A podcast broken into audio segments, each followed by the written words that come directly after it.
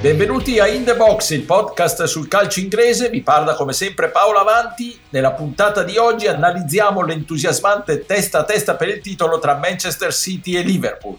Diamo l'addio a Bielsa e facciamo il punto sulla lotta a salvezza. Infine celebriamo il mito di Wembley.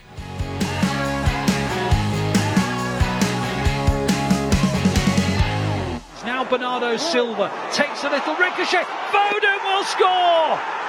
It's not a pretty goal. It's not been a pretty match, but it is so, so important that champions keep on going.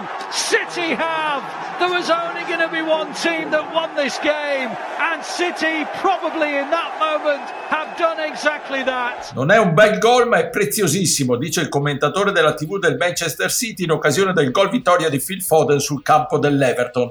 Eh sì, perché ora la squadra di Guardiola, che sembrava aver fatto definitivamente il vuoto, non può più sbagliare un colpo, perché il Liverpool è a meno 6 con una partita in meno. Ne parliamo con i miei abituali compagni di viaggio, Stefano Cantaluppi. Ciao Stefano. Ciao, bentrovati a tutti. E da Londra, Pierluigi Giganti. Ciao Pierluigi. Ciao.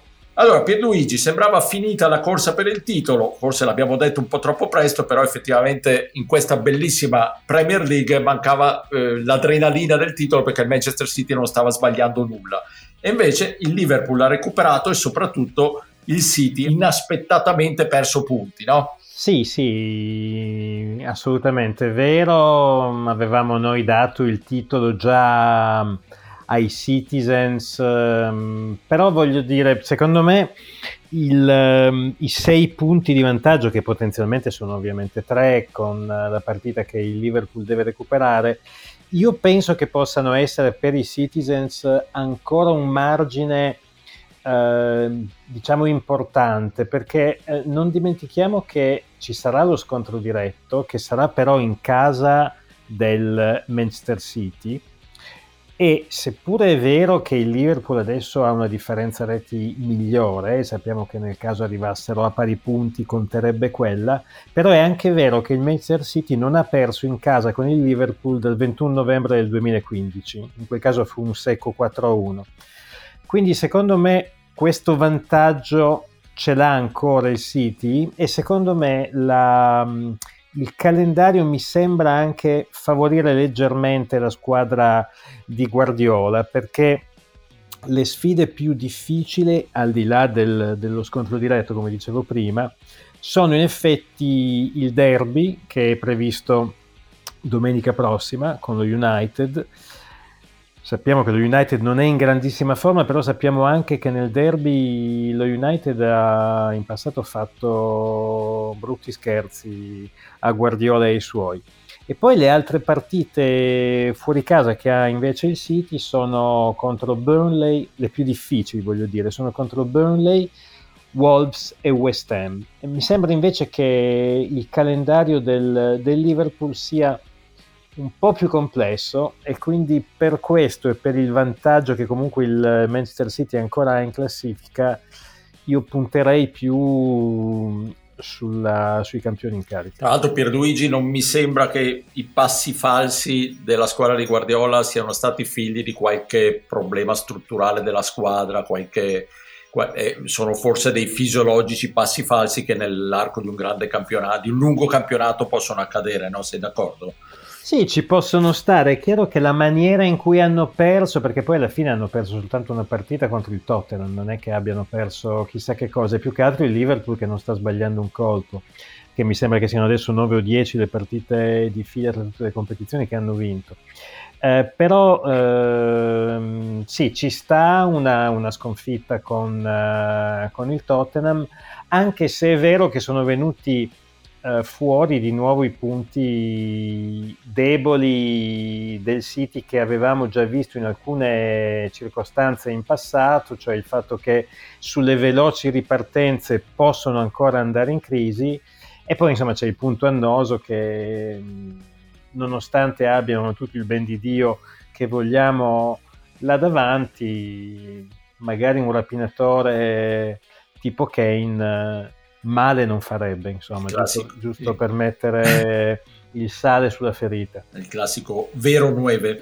Invece Stefano, indossa i, i, panni se ci riesci, fai lo sforzo di indossare i panni di un tifoso del Liverpool, eh, ci credi? Ma mh, mm, non li indosserò, ecco, perché comunque non è il momento di indossare i panni di nessuno in questo, in questo periodo, però no, ci crederei e come se fossi un tifoso del Liverpool, perché a differenza secondo me del Manchester City, il Liverpool è una di quelle squadre che quando poi ingrana e prende il ritmo giusto è veramente complicato che perda punti per strada, qualcuno lo perderà, ovviamente non posso pensare che vinca tutte le partite da qui alla fine, però diventa un trattore che finisce per schiacciare tutti, mentre il City è una squadra che magari ti incanta ancora di più per come la vedo io rispetto al ritmo indiavolato del Liverpool che ben conosciamo di Klopp, però può avere qualche giornata nella quale tutto sommato quasi non scende in campo, nel senso che non scende in campo ai suoi livelli. E poi,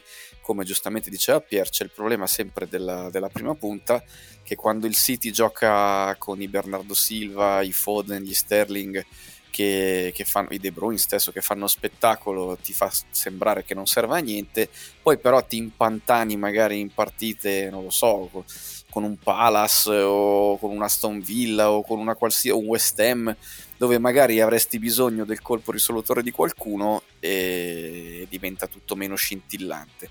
Anch'io per questioni di classifica metto ancora il City favorito, però il Liverpool quando comincia a girare lo vedi anche da alcune cose tipo FA Cup, eh, Minamino entra e, ed è cioè entra, viene schierato e rende come i più titolati compagni d'attacco, insomma c'è una squadra quando gira la vedi anche da come funzionano le riserve, tra virgolette, e da che tipo di rendimento hanno e poi, insomma, ho l'impressione che Salah, per dire, stia, non dico risparmiandosi, perché ovviamente non è così, però non lo so, nelle ultime partite del Liverpool in ufficio mi sembrava più impegnato Mané, ecco, quindi c'è ancora un pochino di, di margine anche per il super fuoriclasse di questa squadra per poter dare un'accelerata. Molto, secondo me, dipenderà anche dagli avversari che avranno in Champions, con tutte e due le squadre sostanzialmente molto vicine già ai quarti di finale e poi però è chiaro che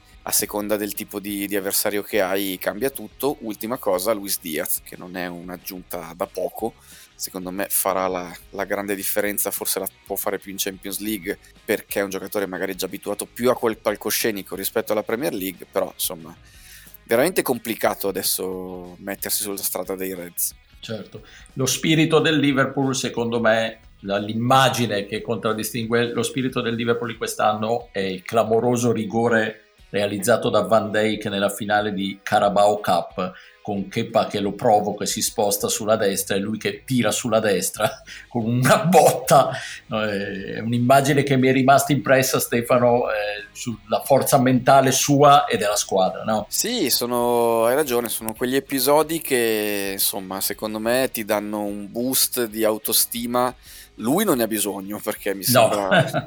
cioè, uno che abbraccia Dumfries mentre il Liverpool segna a San Siro eh, solo perché giocano insieme in nazionale e lui è il capitano insomma Dumfries non so quanta voglia avesse di festeggiare cioè è un Van Dijk che è abbastanza su di giri in questo sì. periodo però insomma lui per tanto tempo non c'è stato nella scorsa stagione e noi abbiamo, abbiamo mai nelle nostre chiacchiere qui sottovalutato la cosa, però ecco se c'era una prova plastica eh, iconica di quanto peso possa avere lui, lo vedi molto più da queste cose che dall'ennesimo anticipo di testa o buona impostazione di piede che fa quando gioca. Ecco. Certo, certo.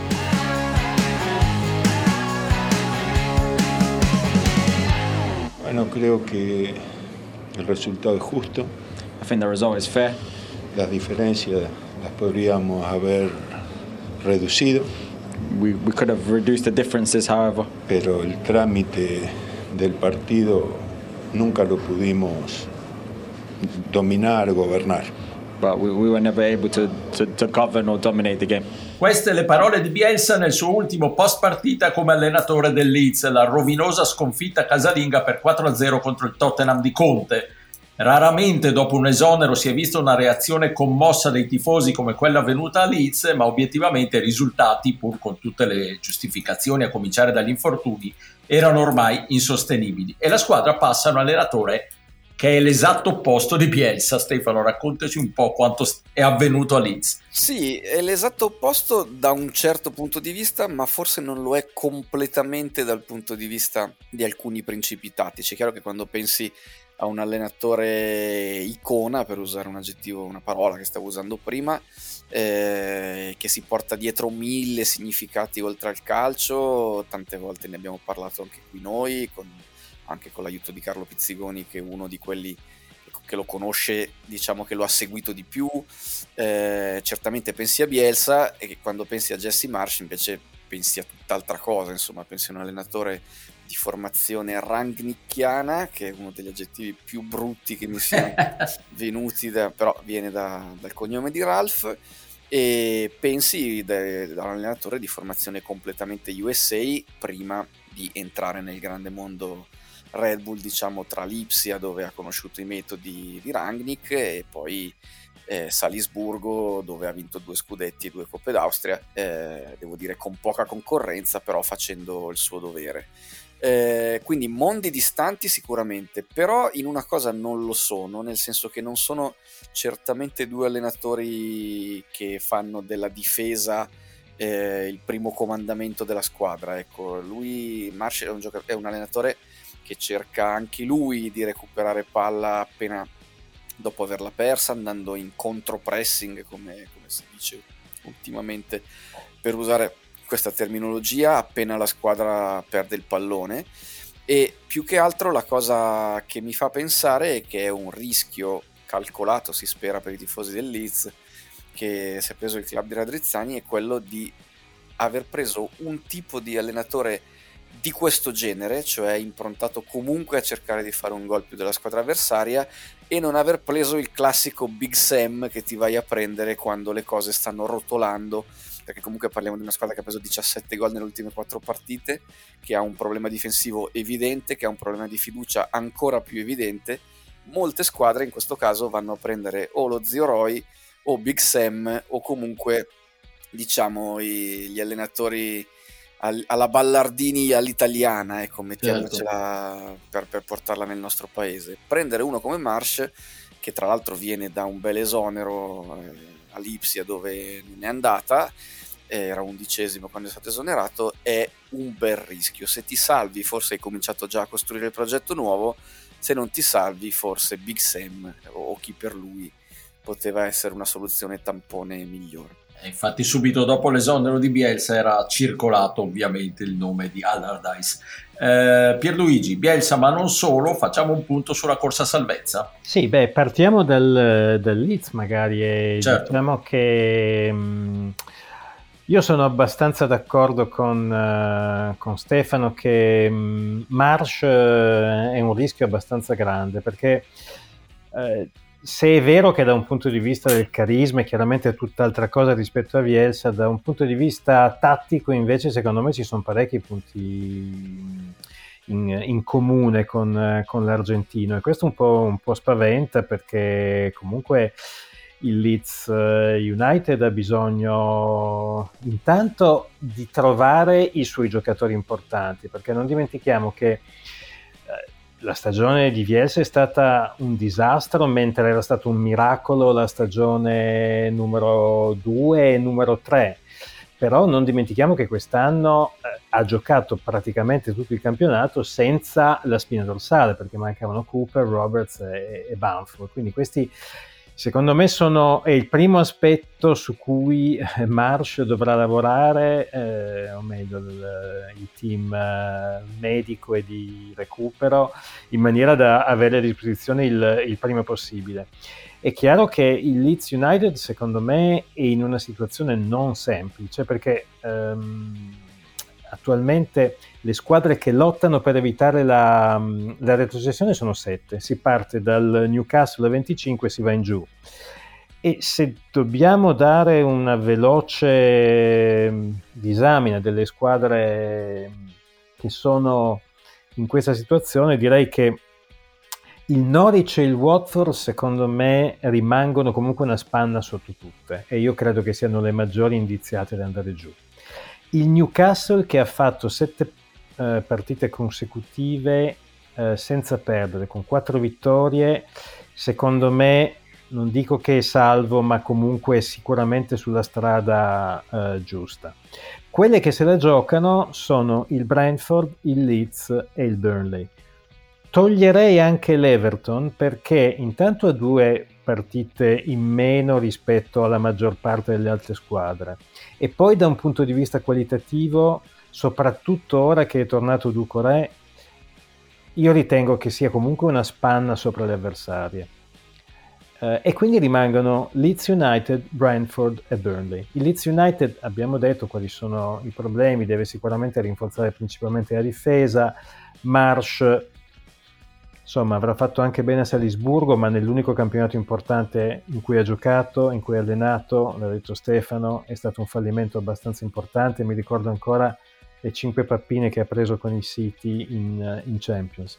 E poi rimangono Burnley e Brentford. Il Burnley è una squadra che noi tutti gli anni mettiamo tra le papabili e tutti gli anni, ormai sono sei anni che in, uh, consecutivamente in uh, Premier, e tutti gli anni insomma, ci dice che non siamo poi degli abili pronosticatori, perché comunque eh, riesce sempre a venirne fuori e quindi io credo che il fatto che siano abituati a lottare, abbiano attributi, attitudine, faccia sì che ne possano davvero venire fuori, anche perché non dimentichiamo che hanno la miglior differenza reti delle ultime sette.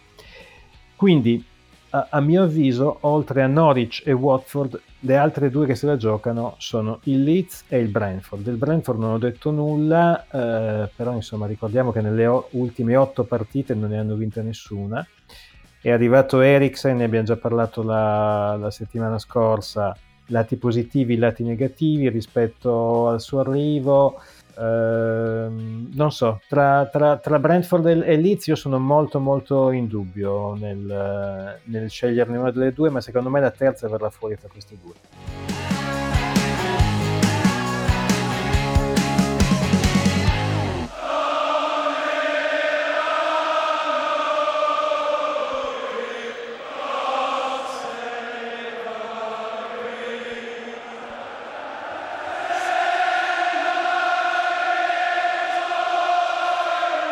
Parliamo di Wembley con un'intervista a Antonio Cunazza, autore di un bel libro dedicato al mitico stadio londinese.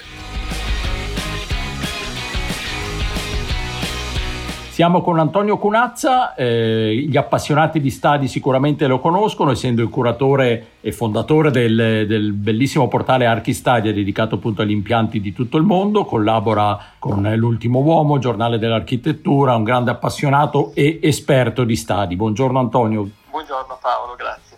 Eh, chiamiamo Antonio Cunazza per parlare soprattutto del suo libro che è appena uscito, Wembley, la storia e il mito, edito da Urban Publishing, UP, con prefazione tra l'altro di Fabio Capello. Eh, Wembley, uno dei grandi miti de- degli stadi, della storia degli stadi, perché è un mito Wembley? È un mito perché è riuscito... Eh, allora, è un mito per me innanzitutto, e questo è la cosa più importante. è la cosa più importante ed è forse, è forse il motivo principale per cui ho poi piano piano costruito questo libro nella mia testa e ho poi deciso di scriverlo chiaramente.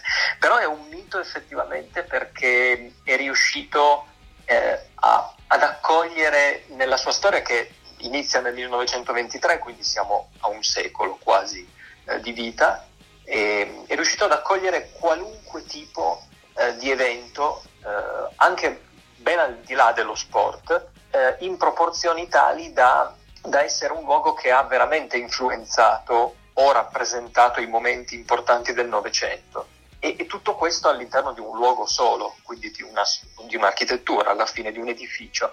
Ed è probabilmente l'unico stadio che può vantare tutto questo una serie di tappe fondamentali che l'hanno portato a, anche a costruire una sorta di epica, una sorta di percezione da parte di tutti noi appassionati eh, che è inarrivabile, almeno per ora, per tutti gli altri stadi del mondo. E non a caso la prefazione del tuo libro l'ha fatta Fabio Capello, che passato alla storia, non solo ovviamente per questo, ma per un gol che fece in una mitica Inghilterra-Italia del 73 a Wembley. Sì, eh sì, a segno che insomma qualunque cosa tu facessi in quello stadio passava subito alla, alla leggenda.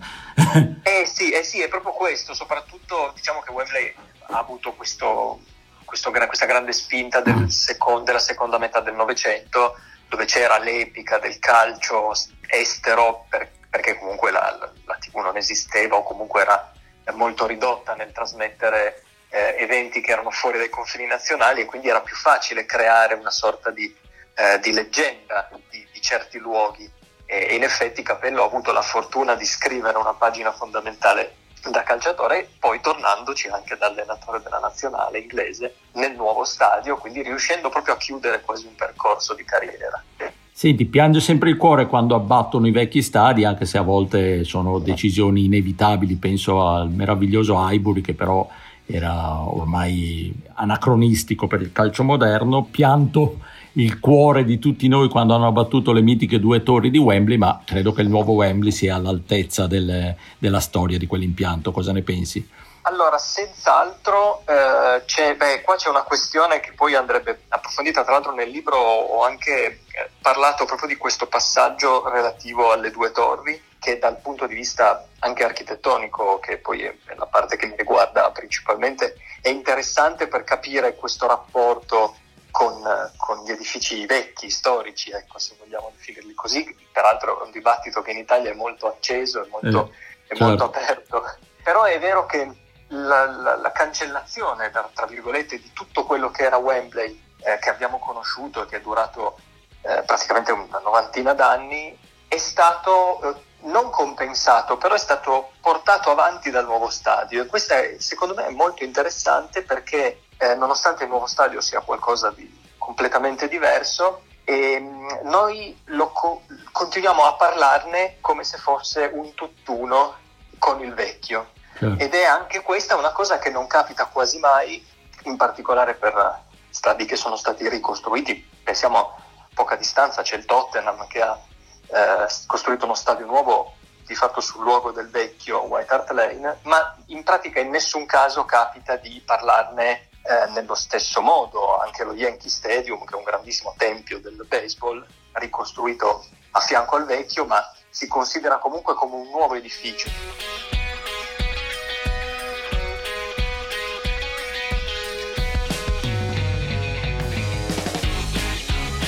Allora, eh, Wembley, stadio mitologico per eccellenza, anche se io confesso di, pur essendo stato sia all'Empire Stadium, quello vecchio, che al London Stadium, quello nuovo, non è un genere di stadio che mi ha mai fatto impazzire. Preferisco di gran lunga quelli più tipicamente inglesi, tipo Anfield o il Trafford. Eh, voi, Stefano? Concordo, e purtroppo non sono mai stato nel vecchio Wembley, ma invece tantissime volte in quello nuovo e boh, forse anche il mio, mio, sentimento è condizionato dal fatto che non ho visto moltissime partite troppo inglesi nel Wembley nuovo, perché forse, come già qualche altra volta ho raccontato, eh, la più inglese è stato lo spareggio tra Blackpool e Yeovil Town per andare in Championship quando aspettavo una finale in Oldham Nottingham Forest. Certo. E vabbè, quella è stata diciamo l'highlight però poi mi è capitato vabbè mi è capitata la, la, finale di Champions League dove il Barcellona ha tritato il Manchester United e, eh, poi l'Italia in realtà se devo andare a, alle partite più recenti in questo europeo. È uno stadio che sicuramente ha un suo fascino che secondo me viene anche dalla camminata che ti fai dalla metropolitana per arrivare fino a lì, l'arco che tra- sostituisce un po' le torri anche se non sono sostituibili, eh, ha qualche cosa, certamente non ha il fascino dei vecchi stadi inglesi, però insomma questo è abbastanza scontato. Pierluigi? Ma sì, anche per me. Mm, devo dire che il vecchio Wembley, io andai, ricordo, in una finale dei playoff di Championship del Palace contro lo Sheffield United e praticamente per tre quarti di partita vidi un, pa- vidi un palo che avevo di fronte e che non mi permise di godere il successo delle Eagles eh, fino in fondo quello nuovo chiaramente da un punto di vista di, di visibilità e diciamo di comfort eh, gran gran lunga superiore ha un suo fascino in alcuni aspetti perché comunque è uno stadio mitico, certo non ha non è, non è, lo stadio ruspante inglese come può essere, non so, Villa Park, Bramall Lane, Craven Cottage, però credo che abbia ragione Stefano quando dice ha un suo fascino. Sono d'accordo sulla camminata all'andata verso lo stadio, la non camminata e lo stop al ritorno nel chilometro di folla che c'è per riuscire a prendere il tube la amo un po' di meno. Eh, esatto, anch'io volevo sottolineare anch'io questa cosa e eh, devo dire che Cunazza nell'intervista che vi abbiamo fatto ascoltare e soprattutto poi nel libro spiega anche tutti i fattori storici che hanno reso Wembley mitico al di là di come era fatto e il Wembley attuale non è che l'erede di, que- di tutta quella storia che, che c'è alle spalle. Comunque Io vi consigliamo. Invidio il di... palo di Pierluigi. Invidio nella, nella mia collezione c'è il Menti di Vicenza e la, una restricted view meravigliosa a Loftus Road guardando QPR contro l'Ester in una partita di Championship. E purtroppo, però, quel palo lì di, del vecchio Wembley non potrò aggiungerlo alla collezione. Io il, pa- il palo di, di, Menti ce l'ho anch'io nella collezione. Vabbè. ok, eh, chiudiamo questa puntata con questa collezione di pali. Un saluto, un ringraziamento a Stefano Cantalupi. Ciao Stefano. Ciao a tutti, alla prossima. E al londinese Pierluigi Giganti. Ciao Pierluigi. Ciao, alla settimana prossima.